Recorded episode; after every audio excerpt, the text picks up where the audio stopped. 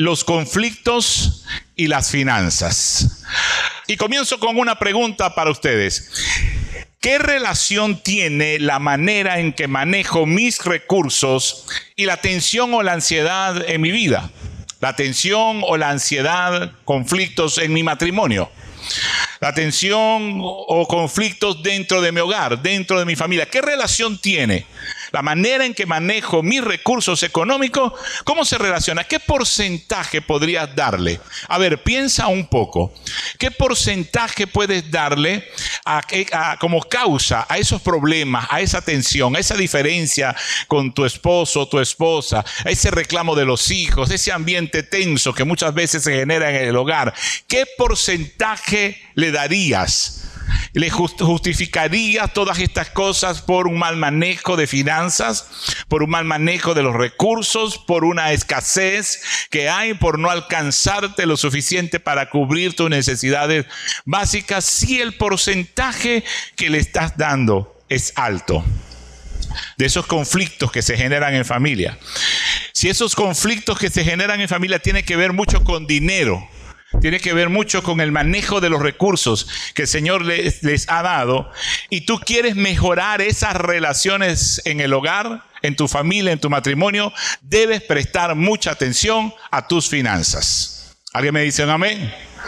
Debes prestar mucha atención a tus finanzas. Tal vez no lo habías pensado, no lo habías calculado. Ahora puedes caer en cuenta y decir, sí, siempre discutimos, peleamos, hay tensión, hay, cierta molestia, hay ansiedad, no duermo bien, me la paso pensando en las deudas, en cómo hacer, en qué, en qué invertir, cómo multiplicar el dinero, cómo ganar un poco más, es cierto.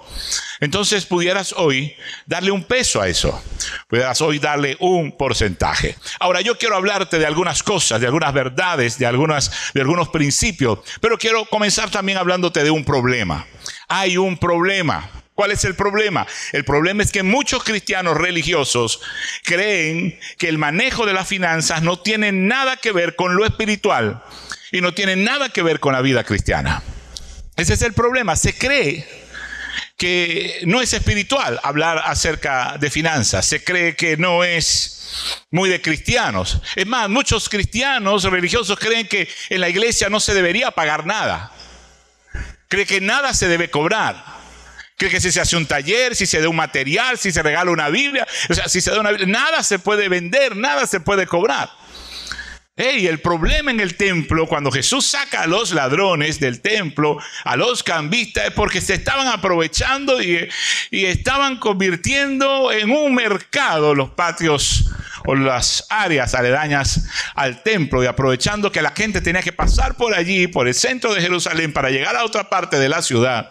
Entonces allí los estaban esperando y se aprovechaban de la necesidad de la gente. De alguna manera robaban porque Jesús dijo, han convertido mi casa en una cueva de ladrones. Pero eso no quiere decir que no se pueda hablar de finanzas en la iglesia. Eso no quiere decir que no se pueda hablar de finanzas en un ambiente cristiano. Cuando tú revisas la Biblia, se cree que entonces hay más versículos bíblicos, sobre todo en el Nuevo Testamento, que hablan más de finanzas, de dinero, de recursos, que los versículos que hablan de fe y de amor. Y eso es sorprendente.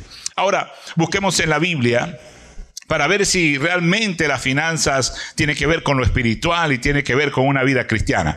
El apóstol Pablo le escribe a los filipenses en el capítulo 4, versículos 10 al 13, y dice así, en gran manera me gocé en el Señor de que ya al fin habéis revivido vuestro cuidado de mí, de lo cual estabais también solícitos, pero os faltaba la oportunidad. No lo digo porque tenga escasez, pues he aprendido a contentarme cualquiera sea mi situación. Sé vivir humildemente y sé tener abundancia. En todo y por todo estoy enseñado. Así para estar contento como para estar saciado como para tener hambre. Así para tener abundancia como para padecer necesidad. Y ahí es donde viene el gran versículo bíblico que todos nos sabemos porque rima y porque es corto. Filipenses 4, 13. ¿Qué dice? ¿Lo está leyendo o se lo sabía? Lo está leyendo. Todo lo puedo en Cristo que me fortalece. Filipenses 4:13. Pero sigue hablando el apóstol Pablo a los filipenses y está hablando de la ayuda financiera que la iglesia de Filipo le está enviando al apóstol Pablo, las ofrendas, la ayuda.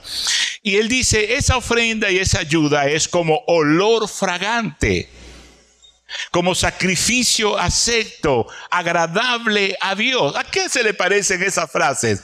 Adoración a una manera de adorar a Dios, una manera de honrar a Dios. Entonces las finanzas tiene que ver con algo espiritual y ahí es donde en el versículo 20 el apóstol Pablo bendice a la iglesia de Filipos o bendice a los filipenses. Es allí, ese versículo que muchos hemos tomado para decir, mi Dios pues suplirá todo lo que os falte conforme a sus riquezas en gloria como una promesa. Y esa promesa es una bendición para una iglesia que se ha dado la tarea, ha sido diligente, ha hecho el esfuerzo de bendecir el ministerio apostólico del, apóstol o del gran apóstol Pablo. Y es el apóstol el que está dando esta bendición. No quiero decir que esta bendición no sea para ti, no sea para mí pero tú estás aportando para la obra del Señor. En tu corazón hay gozo, hay disposición, eres dirigente, como la iglesia de los filipenses está esperando la oportunidad para bendecir un ministerio. Entonces esa bendición sería para ti. Porque dice el apóstol en el versículo 20, mi Dios pues suplirá todo lo que os falta conforme a sus riquezas en gloria en Cristo Jesús. Y creo que la iglesia al recibir esa carta y esas palabras dijo, amén. Amén. Ahora, así como te hablé de un problema, quiero hablarte de algunas verdades y tengo que hablarte de algunos principios. La primera verdad, Dios quiere prosperarte en todo. ¿Lo crees? Dios quiere prosperarte en todo, prosperarte en todo, incluyendo tus finanzas. Dios quiere prosperarte. ¿Qué dice Josué 1.8? Nunca se apartará de tu boca este libro de la ley, sino que de día y de noche meditarás en él, para que guardes y hagas conforme a lo que en él está escrito, porque entonces harás prosperar tu camino y todo y todo te saldrá bien. Entonces ahí encontramos una intención del Señor al punto que parece como una orden para Josué. Es más, le dice, en el versículo anterior, si tienes a bien a leerlo, el versículo 7 de Josué 1, le habla, hey, las instrucciones que te dio Moisés a través de la ley, cúmplelas, no te apartes ni a derecha ni a izquierda. Está allí centrado en esa palabra, para que prosperes en todo, le dice Dios a Josué. Y después le da este versículo 8 donde le dice que no se aparte esta palabra de tu boca, para que la guardes, para que la hagas. Es donde vamos al Nuevo Testamento cuando la Biblia dice que no seamos oidores olvidadizos de la palabra del Señor, sino hacedores de la palabra. Usted no puede venir cada martes y cada domingo, ir cada jueves o cada viernes a sus grupos de crecimiento, escuchar la palabra para después olvidarla.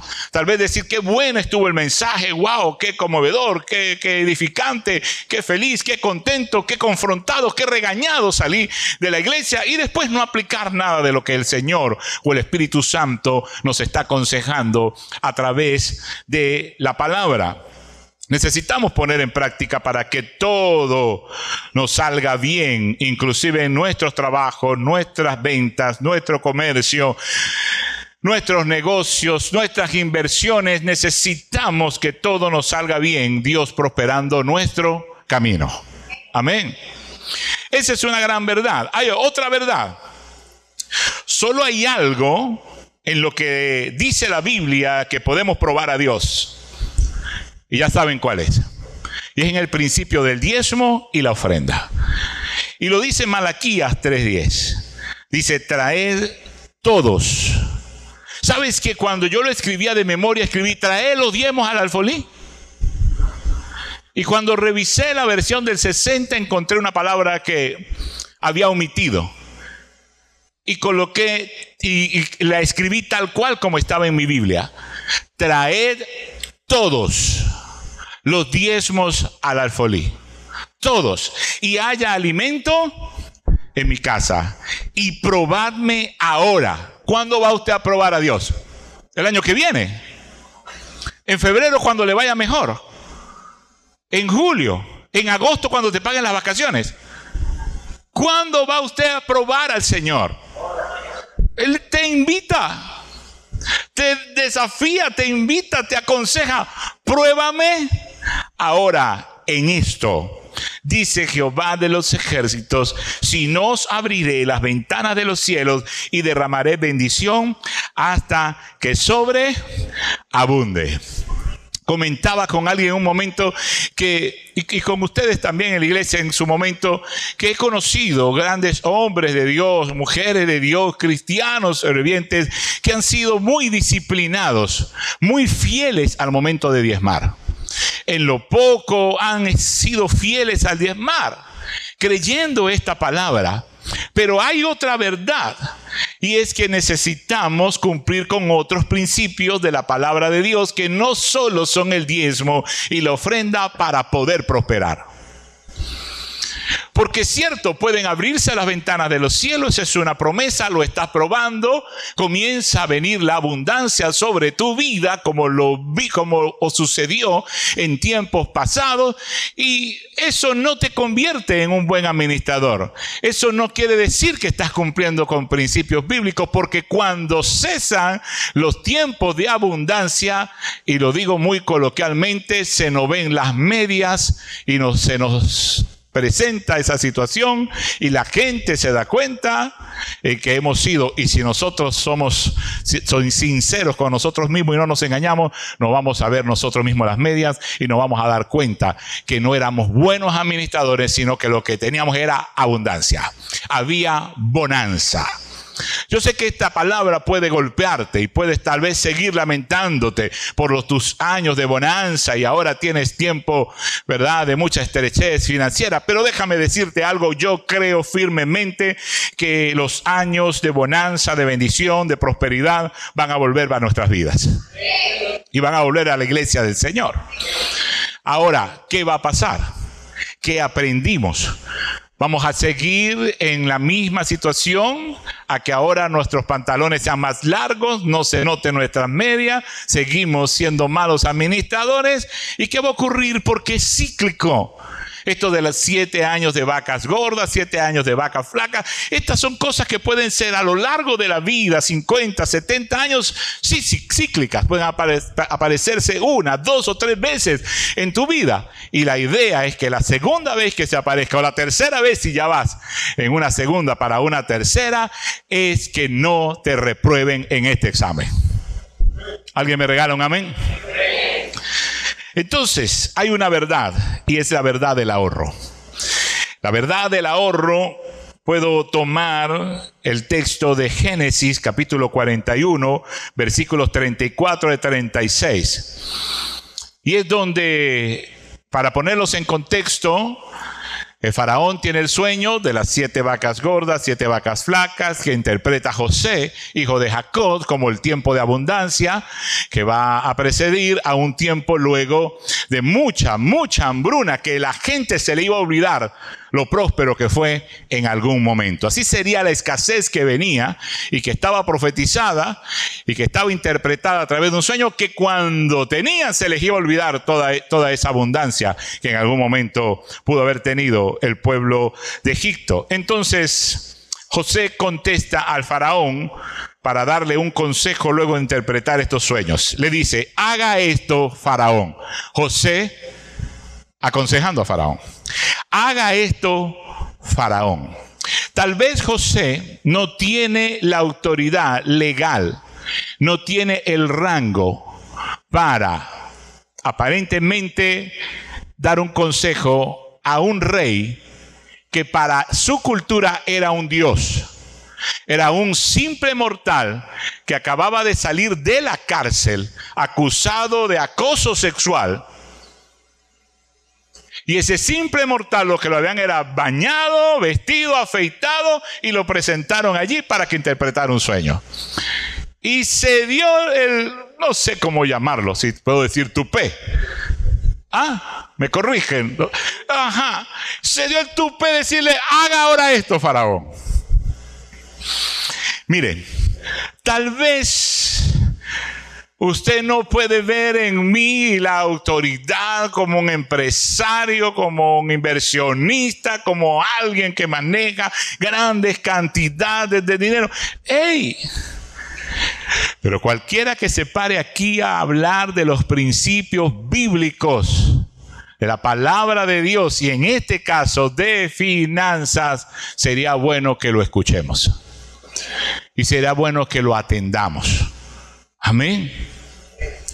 Y José le dice, haga esto, faraón, y ponga gobernadores sobre el país, porque usted no va a poder controlarlo todo. Y Dios quiere darte un crecimiento y no puedes controlarlo todo. Muchas veces por lo menos hay que incluir a la esposa, al esposo, a veces hasta un hijo que tiene otras habilidades que tú y yo no tenemos, conocimientos que tú y yo no tenemos a alguien tal vez cercano de confianza de la familia, ponga gobernadores sobre el país y escucha esta parte.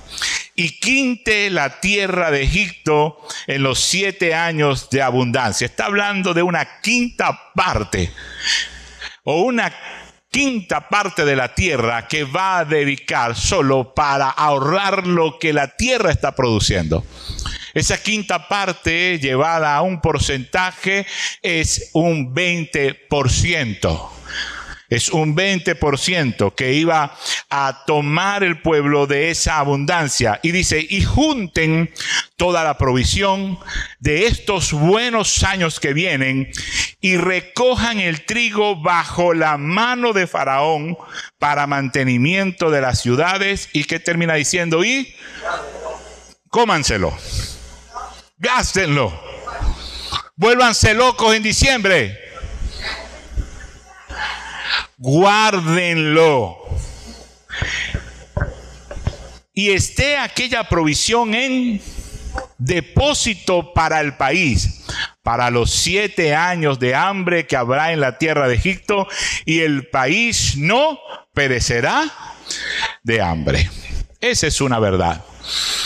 Y la tercera verdad que quiero compartir con ustedes es, o el principio que quiero compartir con ustedes, es el principio de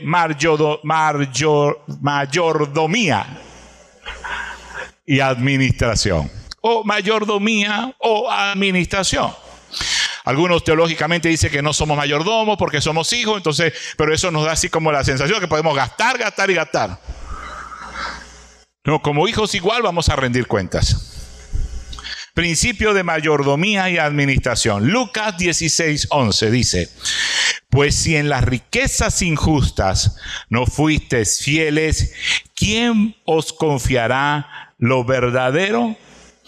Mire, asimismo, nosotros somos administradores y somos responsables de proveer para lo de nuestra propia casa todos los que estamos aquí, y no solamente tiene que ver con el papá de la casa, con el esposo, pero todos somos responsables, y empezando por nosotros, los esposos, los papás, somos responsables de proveer para los de nuestra propia casa. ¿Qué le dice el apóstol Pablo a Timoteo, un joven pastor, en el capítulo 5 de la primera carta que le escribe, versículo 8, dice, porque si alguno no provee para los suyos, y mayormente para los de su casa, ha negado la fe y es peor que un incrédulo. Mira lo que encuentro yo aquí. No es solamente que das para tu casa, es que los tuyos no son solamente los de tu casa. ¿Me sigue?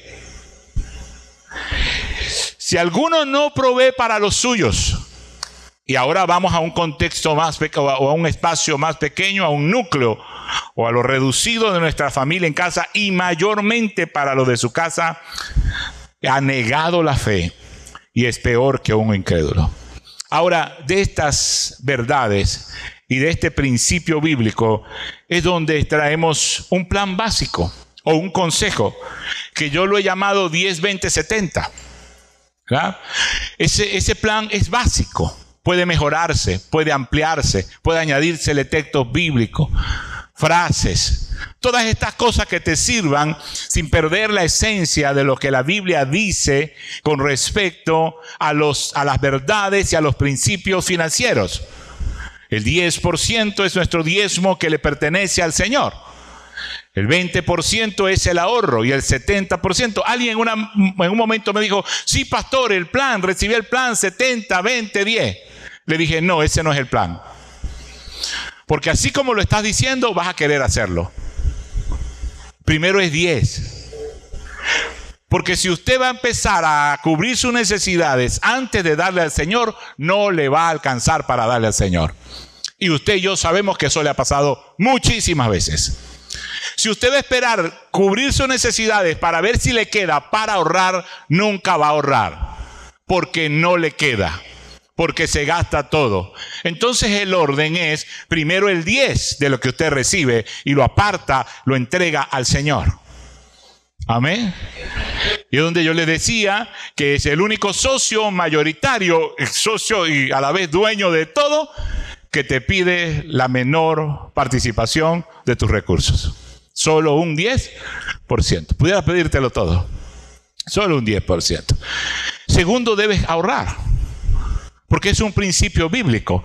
Si Dios abre la ventana de los cielos y te da una medida, ¿verdad? De allí debes diezmar, de allí debes ahorrar. Y el 70% es lo tercero, es donde tú vas a trabajar con tu presupuesto familiar y es ese presupuesto familiar el que te va a decir cuánto puedes gastar. Pero si gastas más de lo que ganas, vas a vivir siempre endeudado y esclavo de quien te presta dinero. Si vives y si gastas más de lo que ganas, no vas a tener un margen financiero que es la diferencia entre lo que ganas y lo que gastas. Tu estilo de vida, tu calidad de vida va a depender en gran medida de lo que ganas pero también en gran medida de cómo lo gastas. Porque es una cuestión de tiempo. Si gastas más, vas a vivir endeudado y luego tu calidad de vida va a disminuir. Y no te estoy diciendo esto como lo dice el apóstol Pablo a los filipenses, y no les estoy hablando de esto porque tengo necesidad. No. Estoy hablando de esto, dice el apóstol Pablo, para que la gracia sobreabunde en ustedes. Y estoy hablando de esto porque quiero que en este año todos ustedes, miembros de esta congregación, familias, empresarios, comerciantes, trabajadores, este año 2023 prosperen económicamente y aprovechen las oportunidades que Dios va a presentarles a lo largo de este camino. Amén. Quiero que mejoren Quiero que los conflictos en su matrimonio por dinero disminuyan. Quiero que los conflictos con sus hijos adolescentes o con sus hijos ya un poco grandes o niños disminuyan. Se corrijan. Porque la misma ciencia me ha enseñado o nos ha enseñado que un hijo, un adolescente que crece en pobreza, crece con mucho resentimiento.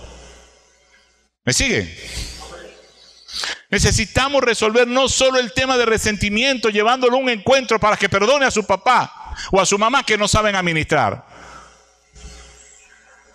Necesitamos resolver el tema de pobreza, el tema de la escasez, el tema de que no cubrimos ni las necesidades básicas, el que no podemos darle un estudio de calidad a nuestros hijos, ni un buen techo, y buena comida. Necesitamos resolver el tema de pobreza. Amén. Y se trata de vivir bajo principios bíblicos. Por eso es un consejo, es un regalo, es un llamado a un modelo que titulamos, como lo dije, 10, 20, 70, que puede mejorarse. Usted lo puede mejorar. En resumen, hermanos, lo que la Biblia dice acerca del dinero se puede sintetizar en una sola palabra. Esa palabra es sabiduría. Amén. Esa palabra es sabiduría. Debemos ser sabios con nuestro dinero. Ser sabio con los recursos ser sabios con nuestro presupuesto y cuando el presupuesto nos dice, entonces dice, pastores, que no alcanza, entonces usted necesita un nuevo trabajo. Usted necesita un trabajo donde le pague mejor. Usted necesita invertir mejor su tiempo. Amén. Usted necesita orar al Señor para que le prospere. Usted necesita orar por sus clientes o pacientes. Amén. Usted necesita orar por sus jefes. Wow, aquí están todos resentidos con los jefes o todos son autoempleados. Usted necesita orar por sus jefes. Necesita orar por sus papás. Amén. Si ellos traen el alimento a casa y los recursos. Necesitas orar por tu empresa, por tu emprendimiento. No puedes hacerlo solo. Sin el Señor nada podemos hacer y menos ser buenos administradores de lo que el Señor nos ha dado. Estas frases para ustedes. El dinero, ¿verdad? Hay que ahorrarlo. Hay que ahorrarlo, pero no atesorarlo. Alguien dice, no, no, yo pastor, yo ahorro. Ey, una cosa es ahorrar, una cosa es atesorar. Atesorar cuando tú crees que eso es un tesoro y te pasa como los piratas. Se mueren, quedan los huesos, la calavera allí y el cofre lleno de morocota. Ahora el colchón full de dólares debajo. Allí, en el mismo colchón donde vas a estirar. Eso fue atesorar. No fue ahorrar, fue atesorar. Que era un tesoro, que no podías gastar, ni medio, tu familia pasando trabajo, las necesidades, no le dabas nada al Señor y guardabas, guardabas porque tu confianza estaba puesta en el dinero que tenías debajo del colchón. Porque tu confianza y tu amor estaba en el dinero. Entonces el dinero hay que ahorrarlo, pero no atesorarlo. El dinero hay que gastarlo. ¿Cuánto dicen amén? Ah, las compradoras compulsivas levantaron las manos, hicieron una ola aquí en la iglesia. Hay que gastarlo, pero con discreción, con control, basado en un presupuesto, no en impulsos emocionales de un mercado capitalista, consumismo, y que está vendiéndonos ofertas por todo lado porque ahorita en enero en coloquialmente este tiempo, ¿verdad? De limpieza. Hay ofertas para todos lados, dos por uno, y cosas que volvieron a nuestro país. Y entonces terminamos comprando porque está en oferta, pero no lo necesitas. Hay que gastarlo, pero con discreción, con control. Y la forma es teniendo un presupuesto. Debes regresarlo al Señor el dinero con gozo. Amén. Porque Dios ama, Dios bendice al dador de corazón alegre. No venga regañado, ah, aquí vengo con el 10, 20, 70 pastor, no, hombre, y mi esposa me la tiene aplicada, aquí. No, es con gozo. Es con gozo. Es cuando diga, ¿quién necesita un sobre? Yo, yo. Vas a hacer la transferencia con gozo le das al Señor, es un acto de fe y te dice que lo pruebes. Hermano, no sé cómo más explicárselo. Tendría que buscar un chino para que explique como el domingo. Usarlo, el dinero, para ayudar a otros. Amén. Con discernimiento y guiado por el Espíritu Santo. Eso es importante. Mis queridos hermanos, no es malo ser rico. Pero sí es malo amar el dinero. No es malo ser rico. Yo deseo que usted prospere y se acaben los problemas en su vida por falta de dinero. Pero que no haya ahora más problemas porque quieres atesorarlo y por cabeza loca y mal administrador, botarata y comprador compulsivo. Quiero que prosperes en todo. Amén. No es malo ser pobre, pero sí es malo gastar en cosas triviales, cosas innecesarias, que generalmente los pobres lo hacemos. Y por eso seguimos pobres, porque no sabemos gastar el dinero. Y cuando tenemos un poquito, como no hemos tenido, nos volvemos locos. Y si venimos de la pobreza y tenemos un poquito, ahora nos creemos la última Coca-Cola de desierto, no sé, la tapa del frasco, miramos a la gente por encima del hombro. Qué fácil es identificar a un pobre nuevo rico. Usted lo conoce, qué fácil es verlo. Uy, se esponja. ¿Y qué te pasó a ti? Bastante metra que te ruché en el barrio. Bastante loco fusilado que jugamos. Descalzo porque no teníamos zapatos. ¿Y ahora? ¿Ah? ¿Y ahora qué? ¿Ahora hablas como los gringos? Rogelio, pórtate bien. El mensaje consistente de la Biblia sobre el manejo del dinero es el ser sabios terminé este texto, terminé esta prédica, terminé de escribirla. Ven, Daniel. Y seguí leyendo en la tarde, ese día estudiando. Y no anexé un texto bíblico, pero que lo pedí luego a medios. Y tiene que ver con el ahorro. Me encantó lo que dice Proverbios sobre el ahorro. Lo tenemos en pantalla.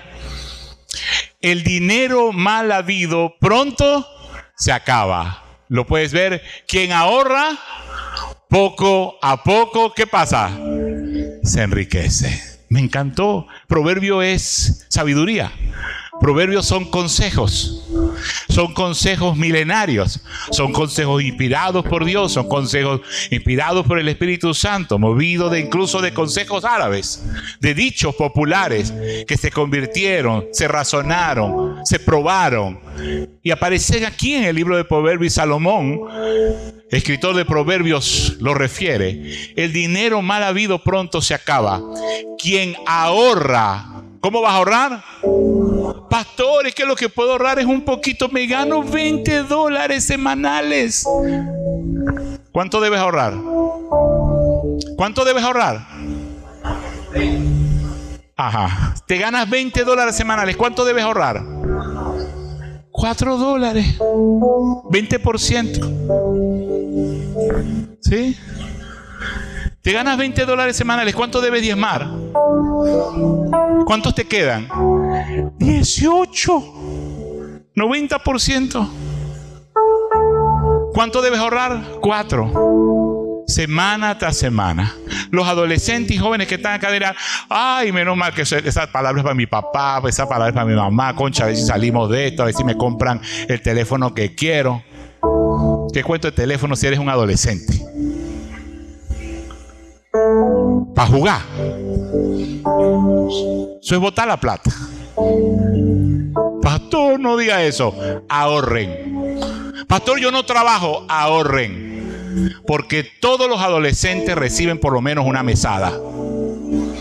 Reciben algo de sus padres, siempre.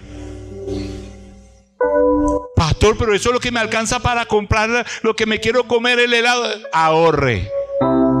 Diezme. ¿Por qué les hablo con toda autoridad? Porque desde los 12 años que conocí al Señor comencé a diezmar, siendo muy pobre. Y no había comenzado aún a trabajar. Y luego comencé a trabajar luego de los 12 años. Y estando en la iglesia. Limpiando jardines, pintando casas donde había un monte y podían cortarlo, ayudando a albañiles, cargando bloques, arena, cemento, y algo me ganaba, diezmaba, ahorraba. Ayudaba a mi mamá, ayudaba a mi familia con lo que tenía poco, pero cuando eres fiel en lo poco, el Señor en lo mucho te coloca. Amén. No me diga que no se puede. No me digan muchachos que ustedes no pueden. Si ustedes honran al Señor con sus bienes, desde temprana edad la ventana de los cielos se va a abrir para ustedes. Pero tienen que cumplir con este con esta verdad o principio del ahorro, poco a poco, grano a grano, diría por allí Papa Andrés, se llena la gallina el buche grano a grano, poquito a poquito. Y la Biblia te da este consejo.